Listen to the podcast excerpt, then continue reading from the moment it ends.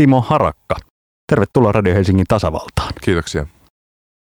Olet täällä, olet kutsuttuna Radio Helsingin tasavaltaan, koska olet SDPn verouudistuksen pääarkkitehti. Voiko näin tituleerata? Kuulostaa ainakin hienolta, mutta kyllä olen veroryhmän puheenjohtaja ja myöskin sitten meidän valtiovarainvaliokunnan vetäjä. Te tosiaan julkistitte tällä viikolla ohjelmanne nimeltään Verotus tulevaisuuden hyvinvointi valtiossa. Kutsutte sitä tätä ohjelman isoksi vitoseksi. Tarkoitus oli, on käydä tässä läpi näitä teidän esityksiänne. Esitätte siis erilaisia mm, niin kuin uusia veromalleja Suomeen ja sitten toki siinä rinnalla esitätte myös, että mistä sitten kiristettäisiin. ehkä ensimmäinen tämä lähtökysymys on se, että onko ylipäätään tämä teidän ohjelma vastuullinen? Oletteko sitten mielestänne ikään kuin, niin kuin tasapainoisesti laskeneet, että, että tota, kaivamanne kuoppa täytetään jostain muualta? Sen verran tässä äh, ehkä tarkennan, että se iso vitonen tarkoittaa siis sitä iso, isoiden uudistusten äh, luettelua, joka on niin välttämätön seuraavalle hallitukselle. Eli idea on se, että työllisyyden ja kasvun takia tarvitaan oppivelvollisuusien nostaminen, tarvitaan perhevapaa-uudistus, tarvitaan sosiaaliturvan uudistus. Ah, sorry, mulla meni yhtenä, u, yhtenä, kaikki uudistukset. Yhtenä sitten tota, tämä pienipalkkaisimpia ottava ää, verouudistus. Ja tämä ohjelma on taas tehty vähän pidemmällä tähtäimellä. Kun nyt puhuttiin näistä, iso vitonen tarkoittaa ensi hallituskautta, ja tämä taas tähtää vuoteen 2030.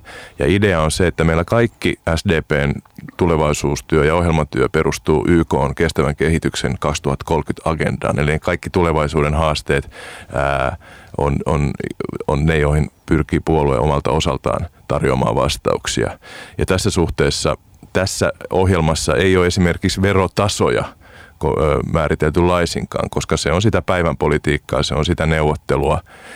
Eli tässä on niin kuin ne periaatteet ja ne ideat ja ehkä uudetkin aloitteet, jotka tekis, tekis Suomesta entistä kestävämmän maan.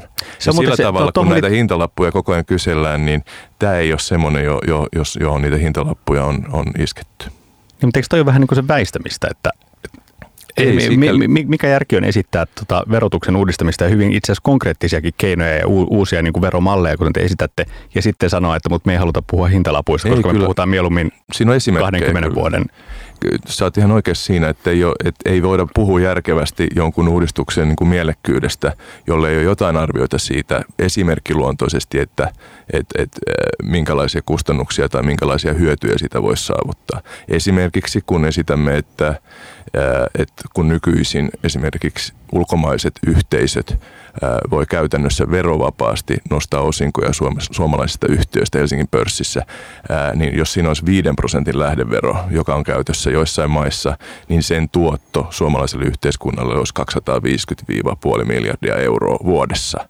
Ja tämä on kuitenkin vain esimerkkiluontoinen laskelma, että tiedetään, että missä suuruusluokassa liikutaan. Hmm. Mutta edelleen jotenkin se, mä ymmärrän, se on siis itse asiassa musta ihan komea jotenkin kun lähtöajatus se, että, että mietitään niin kuin pidem, pidempiä kausia kuin vain, vain niin kuin yksien vaalien välejä politiikkaohjelmia esiteltäessä, mutta, mutta sitten kuitenkin realismia on se, että, että niin kuin hallitukset istuu neljä vuotta ja ja tavallaan niin kuin, mm, jos niinkään pitkään. Jos niinkään pitkään, mutta tavallaan, että se yksikin koalitio, niin se pystyy kuitenkin niin kuin rakentamaan niin kuin politiikkaa ja tekemään vaikka veropolitiikkaa ja muuttamaan asioita vain sen niin kuin neljän vuoden sykleissä. Niin, Tot, no joo, totta kai, mutta luonnollisesti... Jos, jos SDP tässä niin kuin tarjoaa kan, kansalle mallia, joka, joka katsoo sinne vuoteen 2030, niin kuinka realistisesti ylipäätään ajatella, että mikään yksi puolue pystyisi ajamaan tämmöistä? No, mikään yksi puolue ei pysty äh, suomalaista yhteiskuntaa yksin muuttamaan. Että totta kai lähtökohta on se, että eh, jossain määrin luotetaan siihen, että löytyy joko kompromissi tai sitten se, että kaikki katsoo, että tässä on oma järkensä ja kannattaa mennä tuohon suuntaan luonnollisestikin tässä on sellaisia Kaikki juttuja. puolueet ymmärtää SDPn jälkeen. Ei, ei, vaan esimerkiksi nyt sanon tällaisen ajatuksen, että mikä mun mielestä yksi suurimmista ehkä niin kuin sellaista ajatuksellisista muutoksista on tällainen ajatus kestävän kehityksen arvonlisäverosta. Se on selkeästi asia, jota ei pysty toteuttamaan neljän vuoden aikana, koska se tarkoittaa sitä, että se meidän kaikkein merkittävin kulutusvero, joka on kuitenkin 20 miljardia euroa vuodessa ja vähän pyöristäen 20 prosenttia kaikesta verotuotosta, perustuisi lähtökohtaisesti siihen, että minkä on minkäkin tuotteen tai palvelun ilmastovaikutus tai vaikutus ää, kestävään sosiaaliseen kehitykseen, niin on selvää, että neljä vuotta on tosi lyhyt aika saada tämä voimaa edes Suomessa saatikka Euroopan laajuisesti, jolloin se olisi ää, niin kuin erityisen tehokas, mutta että tähän suuntaan olisi, syy, olisi syytä mennä tai tämä keskustelu avata sinne päin. Sitten on niitä juttuja, jotka voidaan toteuttaa niin kuin nopeasti ja tämä mun äsken mainitsemani osinkojen lähdevero, jolloin lopetettaisiin tämä nollaverotus, joka on epäoikeudenmukainen jokaiselle piensijoittajalle, joka maksaa kuitenkin ää, lähes 30 prosenttia kaikista osakeomistuksistaan. On vaikea perustella, että miksi amerikkalainen eläkesäätiö selviää nollalla prosentilla. Mm. Ja sitten toinen asia on sitten ää, ehkä mun mielestä niin kuin se kaikkein, kaikkein ehkä, eh, ehkä akuutein verouudistus, joka on se kaikkein pieni palkkaisimpien ihmisten ää, niin sanottu negatiivinen palkkavero, eli työtulotuki. Se on myöskin asia, joka voidaan toteuttaa – tosi helposti vaikka ensi vuonna, jos halutaan. Mennään tähän negatiiviseen tota, veroon kohta, se on mielenkiintoinen avaus, mutta, mutta otan kiinni tuosta kestävän kehityksen arvonlisäverosta ensin, jonka mainitsit. Sitä, on, sitä ajatusta on myös kritisoitu siitä, että se tavallaan sen mallin rakentaminen ja sen mittarin rakentaminen siitä, että, että, että minkälaista sitten on, olisi, mitkä olisi ne mittarit – että se on täysin mahdotonta ja siitä paisuu vain niin kuin mahdoton byrokratia, kun, kun yritetään mitata hyödykkeiden ja, ja tuotteiden niin kuin ilmastovaikutuksia. Eikö meidän pidä tehdä sitä joka tapauksessa? Eikö se ole välttämätöntä, jos me halutaan ää, saavuttaa se Pariisin ilmastosopimuksen sitoumus alle kahden, kahden asteen ilmaston lämpiämisestä? Eikö meidän silloin täydy joka tapauksessa tehdä niitä valintoja – sen puolesta, että mikä on niin ilmastoystävällisempi ja mikä on vähemmän ilmastoystävällinen. Ja joka tapauksessa miettiä, että minkälainen lentovero olisi tarpeen. Tarvitaanko muoville erillistä verotusta. Se, että sitä ajateltaisiin järjestelmällisesti ja se, että se olisi jokapäiväinen keskustelu joka hetkessä, hetkessä mielessä, on tota äärimmäisen tärkeä juttu. Mutta onko tämä kestävän kehityksen arvonlisäverokin itse asiassa teille enemmän niin kuin tämmöinen – mitä mä sanoisin, niin kuin jotenkin ideaali tai arvo tai huoneentaulu tai se vähän tuommoinen, niin kuin, että pidetään mielessä eikä oikeasti konkreettinen niin kuin toimenpideehdotus. On se konkreettinen toimenpideehdotus, koska se lähtee siitä uudesta ja yllättävästä tilanteesta, joka syntyy tänä keväänä, kun Euroopan komissio ilmoitti, että kaikkien vuosikausien harmonisointiyritysten jälkeen se onkin päättänyt, että, että, että antavat jäsenmaiden itse päättää paljon vapaammin arvonlisäverokannoistaan. Ja Suomen hallitus, joka yleisesti vastustaa kaikkea EU-sta tulevaa, on nyt tässä sitten kuitenkin sitä mieltä, että Bryssel saa määrätä myös Suomen arvonlisäveron. Ja me lähdettiin miettimään sitä, että tarjoisiko tämä jonkun mahdollisuuden ää, esimerkiksi systematisoida ympäristöverot ja ilmastoajattelun. Mutta kerro, kerro, kerro minkä, minkälainen, miten, niin kuin, minkälainen malli se on? Miten se, miten se mittaristo rakennettaisiin? No, jokainen tuote ja palvelu, niin sen ikään kuin – ilmastovaikutus otettaisiin huomioon. Meillä miten, tulee esimerkiksi miten? tuotantopuolella, meillä on niin kuin CO2-veroa suunnitteilla. Siinäkin joudutaan aika paljon ja aika vaikeiden kysymysten ääreen, mutta se on siitä huolimatta nähdäkseni kohtalaisen välttämätön. Silloin semmoiset palvelut, jotka säästää resursseja, hyödyntää resursseja paremmin, niin on, on sellaisia, joissa arvonlisäverokanta voi olla matalampi. Esimerkkinä kierrätykseen liittyvä liiketoiminta – kiertotalouteen liittyvä liiketoiminta, polkupyörän korjaus, kodinkoneiden korjaus. Tämä jälkimmäinen on tainnut Ruotsissa saada jo matalamman arvonlisäverokannan. No ei pidä liioitella sitä, että miten paljon vero ohjaa ihmisten käyttäytymistä. Ylipäätäänkin tuntuu, että näihin veroihin suhtaudutaan joskus vähän niin kuin turhankin ää, intomielisesti. Verotus ei pelasta maailmaa ja ennen kaikkea verotus ei ää, tuo kansantalouteen lisää tuloja mutta verotus on se tapa, jolla kansantalous voi toimia niin, että hyvinvointivaltion rahoitukseen riittää rahaa ja sillä tavalla, että jos se on oikein suunnattu, niin se ei häiritse liikaa toimintaa. No tämä negatiivinen palkkavero, joka, joka jo mainittiin, kerropa, äh, kerro sen perusperiaate niin, että Blofieldkin ymmärtää. No sehän on hirveän yksinkertainen asia, koska meillä veroa joutuu maksamaan vasta reilun 14 000 euron vuosi tuloista. Eli siis jos olet pienipalkkainen osa-aikatyöntekijä tai kausityöntekijä, niin ää, tulot saattaa jäädä sen alle. Mutta vaikkei maksa veroa, niin joutuu maksamaan kuitenkin sosiaalivakuutusmaksuja, työttömyys, ää, koru, työttömyyseläkevarauksia ja työttömyysvakuutusmaksuja, jotka itse asiassa tarkoittaa lähes 10 prosentin veroluontoista menoa kaikille ihmisille, vaikka tienaisi todella vähän.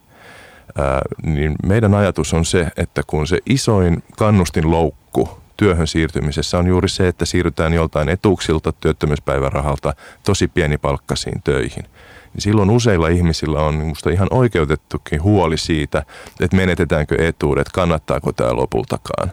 Et, äh, melko useat pienipalkkaiset ihmiset esimerkiksi saa myös toimeentulotukea, joka on harkinnanvaraista. Niin kaikki tavat, joilla voidaan auttaa siinä tilanteessa ihmisiä hahmottamaan ja myöskin kokemaan ja saamaan ihan aitoa hyötyä siitä, että menee työelämään, niin kannattaa ää, ottaa huomioon. Ja tässä on sellainen ajatus, että, että kun meillä on olemassa verotuksessa jokainen palkansaaja saa tällaisen työtulovähennyksen, niin sitä vaan sen ehtoja hiukan muutetaan niin, että kun nyt se raja on nolla, niin mennäänkin nollasta prosentista nollaan euroon. Eli jokainen voi saada tätä vähennystä ihan riippumatta siitä, että maksaako veroa ollenkaan. Mikä tarkoittaa silloin sitä, että jos valitaan semmoinen malli, johon halutaan investoida rahaa, niin silloin päästään tilanteeseen, jossa äh, henkilö voi saada isomman äh, nettopalkan kuin mitään bruttopalkka. Niin, jolloin sun tavallaan sun veroprosentti ei olekaan miinus sun palkasta, vaan se on til. Kyllä, juuri näin. Että sulla sä oot saanut valtiolta esimerkiksi 800 euron kuukausipalkalla niin kuin 811 euroa tilille. No tämähän ei, nyt ei sitten tarvitse olla suuri kansantaloustieteilijä ymmärtääkseen, että tällainen malli maksaa. Mm. On laskettu, että tämä uudistus vähentäisi valtion tuloja 50 miljoonaa euroa vuodessa. Niin, tässä on se hyvä juttu tässä mallissa, että, että sen voi säätää täysin portaattomasti.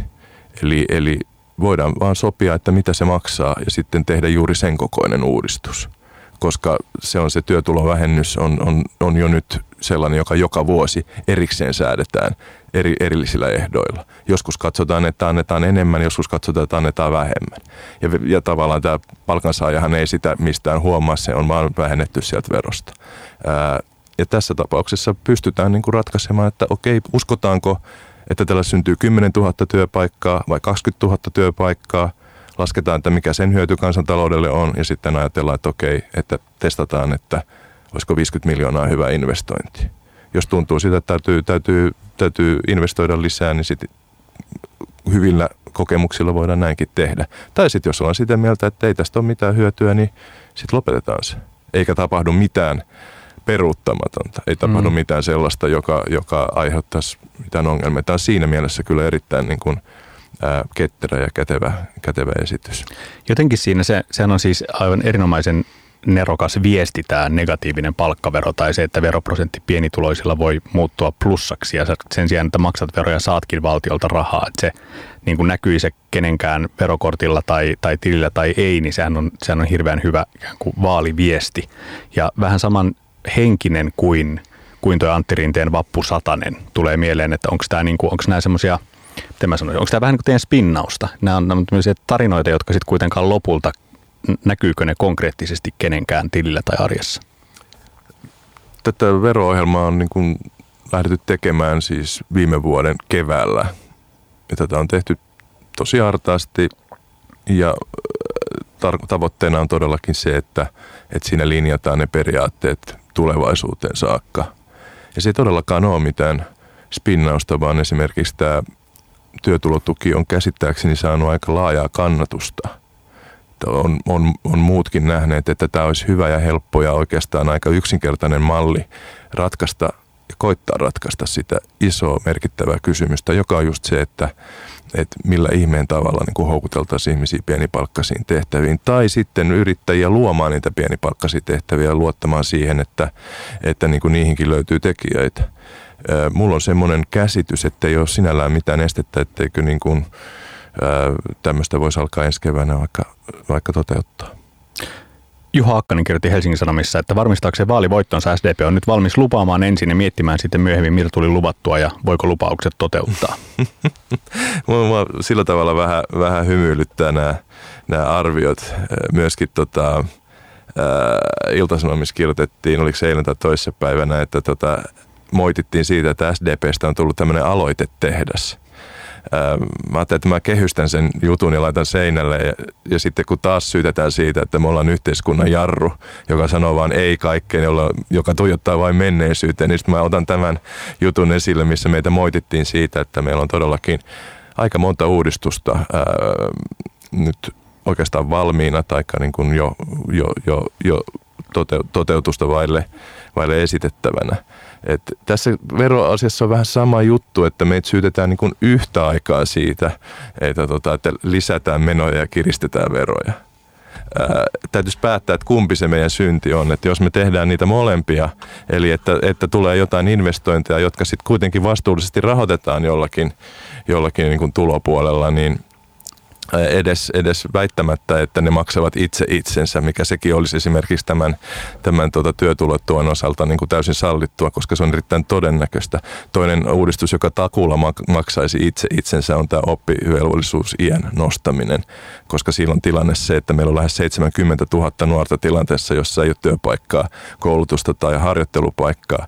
Ja lisäksi tiedetään, että pelkällä peruskoulutuksella työllisyysaste on 43 Toisin sanoen pelkän perusasteen käyneet ihmiset on todennäköisemmin työelämän ulkopuolella kuin töissä, hmm. jolloin se ajatus, että jokainen nuori käy maksuttoman toisen asteen, on todennäköisesti ja varmasti sellainen asia, joka, joka hyvin lyhyellekin tähtäimellä niin kuin työllisyyttä lisäämällä ja syrjäytymistä eh-, ehkäisemällä maksaa itse itsensä. Mutta joo, ei lasketa näin. Ei lasketa näitä selkeitä hyötyjä. Toivotaan, että niitä tulee, arvioidaan, että tulee, mutta että katetaan joka tapauksessa nämä menot sitten jollakin tulopuolella. Ja, men, ja mennään siihen, että millä, millä tota demarit sitten aikoo nämä uudistukset maksaa, jotka tässä välissä mainostauolla.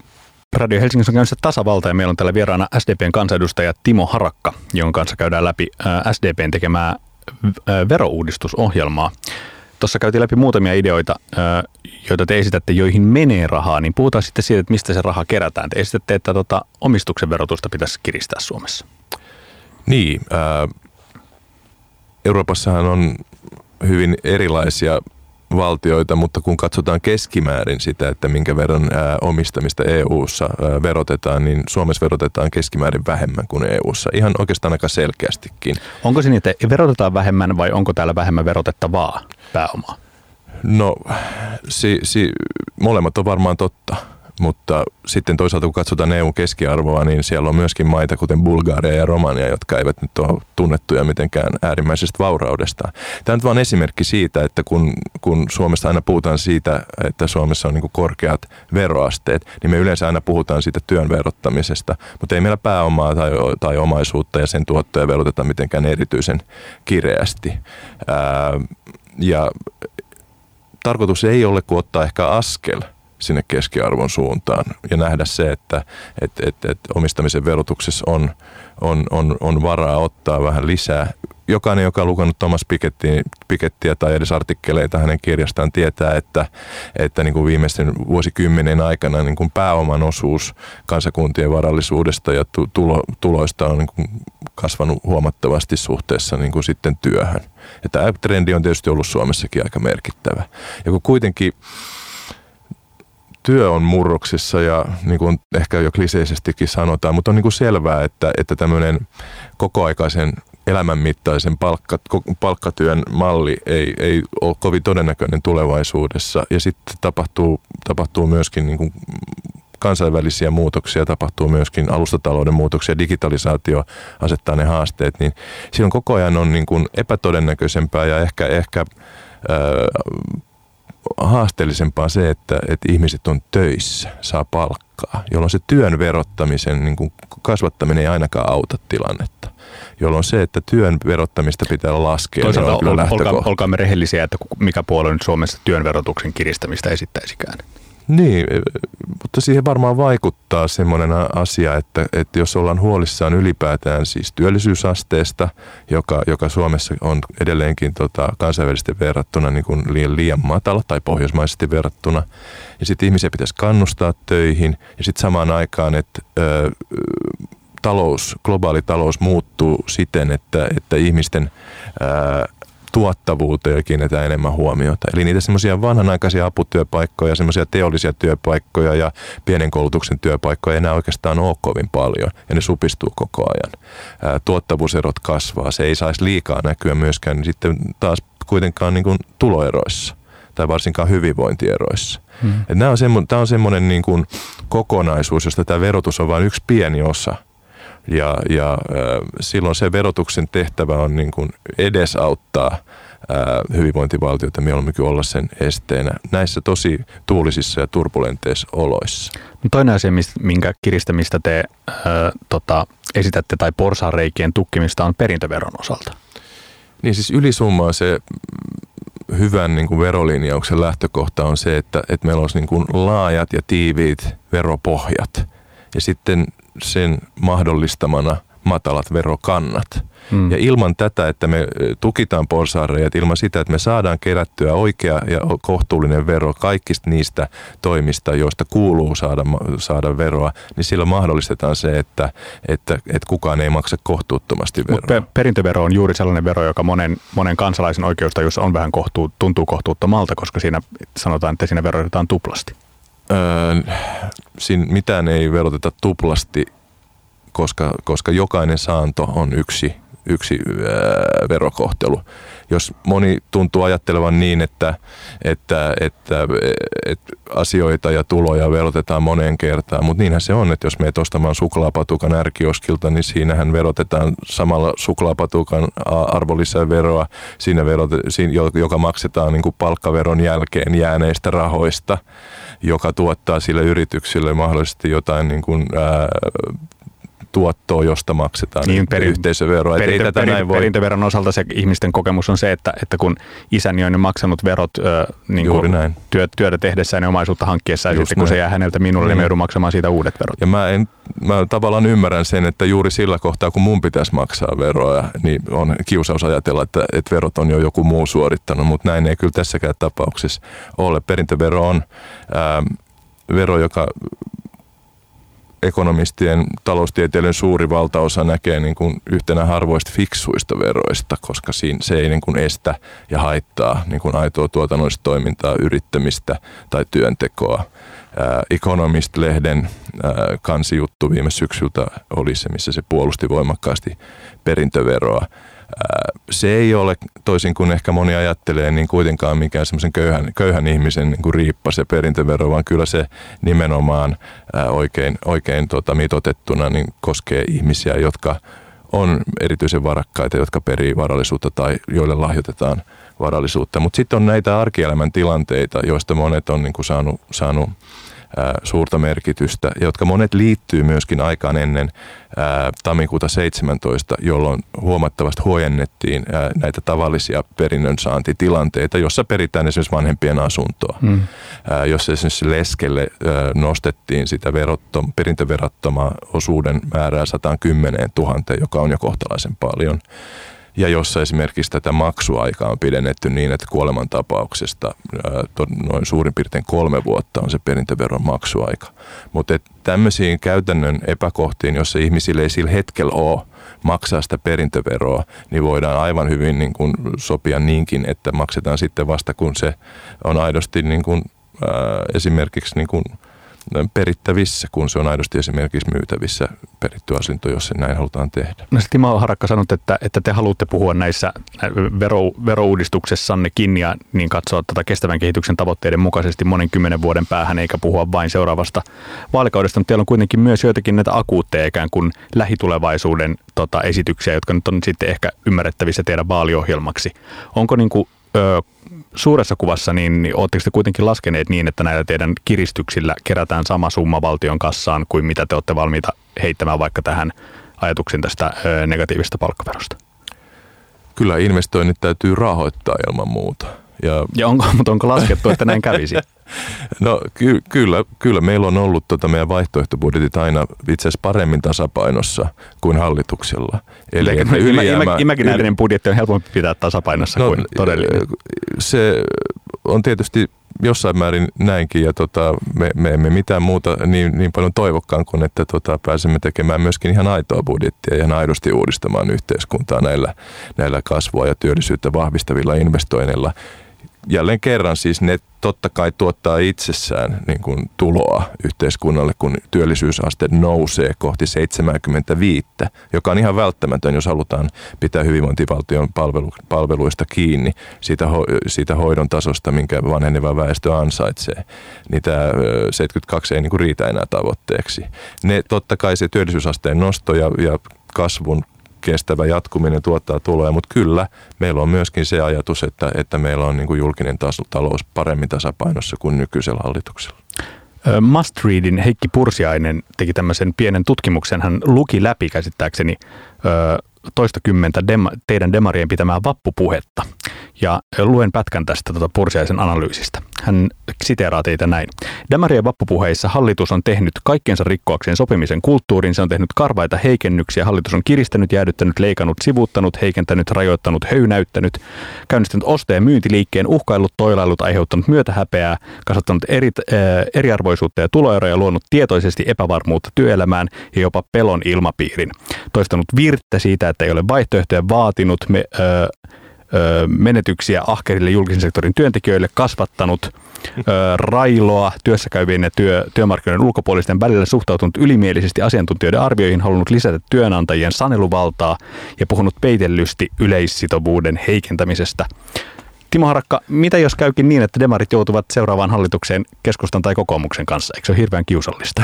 Mua nauratti toi, toi luettelo, niin kuin varmaan monia muitakin. Ja mä yritin kuunnella sillä korvalla, että oliko, oliko mun vappupuhe tässä Pursiaisen aineistossa. Kyllä se oli mukana, joo. Koska mä tunnistin sieltä yhden sanan ää, joka oli tämä myötähäpeä. Se on varmaankin sitä harakkaa. Mä, mä tota, todellakin käytin tätä myötähäpeä sanaa ää, siitä, että on seurattu hallituksen toilailuja, joka ei kykene tekemään yhtään uudistusta enää tämän toimikautensa viimeisenä vuotena tai kahtena. Se on mm. Suomelle tosi, tosi kallista. Joka toki on, jossa, uudistus jossa, ei jossa se, toteutumaan. Jossa se kyllä, jossa edellinen hallitus ei, ei häviä tälle hallitukselle viimeisten kuukausiensa Tota... Olennaista onkin se, että seuraava hallitus ei häviäisi tälle niin. hallitukselle. No, mutta se mun Mut kysymys siis oli se, että, eikö, että, että tämän retoriikan jälkeen eikö ole kiusallista, että joudutte kuitenkin hallituksen jomman kumman näistä puolueista kanssa? No, jos Petteri Orpokin sanoo, että, tota, että hän ei voi kuvitellakaan, että, täm, että, että SDPn kanssa enää mitään koskaan yhdessä tehdään, niin ei lähdetä edes veneretkelle, niin tota, kyllä musta tuntuu, että hänkin joutuu kyllä sitä asiaa, asiaa vielä miettimään uudemman kerran, että tämmöistä retoriikkaa on, mutta mun vappu loppupuheesta tuo ei anna kyllä minkäänlaista käsitystä, koska puhuin kestävän kehityksen arvonlisäverosta ja siitä, että millä tavalla varsinkin Uudellamaalla ja pääkaupunkiseudulla muovin kierrätystä voisi paremmin kehittää. Villitsit kansanjoukkoja. Kyllä, loppuun. näillä tyypillisillä työväenhenkisillä tuota, ää, sanoilla. Timo Harakka, päästämme sinut tota, jatkamaan työpäivääsi muualla, mutta viimeisenä kysymyksenä haluan vielä käydä, käydä läpi tai, tai pyytää sun tulkinnan tästä ihmeellisestä tota Flydiksesta, joka sulla oli käynnissä tuolla Jouko Jokisen kanssa. Ai mä arvasin, että tämä tulee Joo. nyt. Mä kyllä ihan riittävästi sitä, sitä kommentoin jo siis silloin, kun tämä koko keskustelu käytiin Sanoit siis julkisesti siis Twitterissä. Twitterissä annoit palautetta siitä, että Yleisradion pääuutislähetyksessä ei käsitelty tätä pääkaupunkiseudun kuntien sote-kapinakokousta ja, ja niinpä päädyit Jouko Jokisen mustalle listalle. Joo, tämä oli tietysti hauskaa, mutta tota, itse asiassa en saanut vastausta siihen, että miksei, miksei ollut. Että sehän tämä oli tämä koko, koko uutiskriteerikeskustelun lähtökohta, vaan se meni, se meni jo sitten tälle tasolle. Että, Timo Harakka, pyritkö painostamaan tota, Yleisradion uutisia tässä mun varmaankin, mun pitää varmaankin rajoittaa mun kritiikki vain Helsingin Sanomiin ja Radio Helsinkiin ja sellaisiin medioihin, jotka pystyy vastaanottamaan kritiikkiä.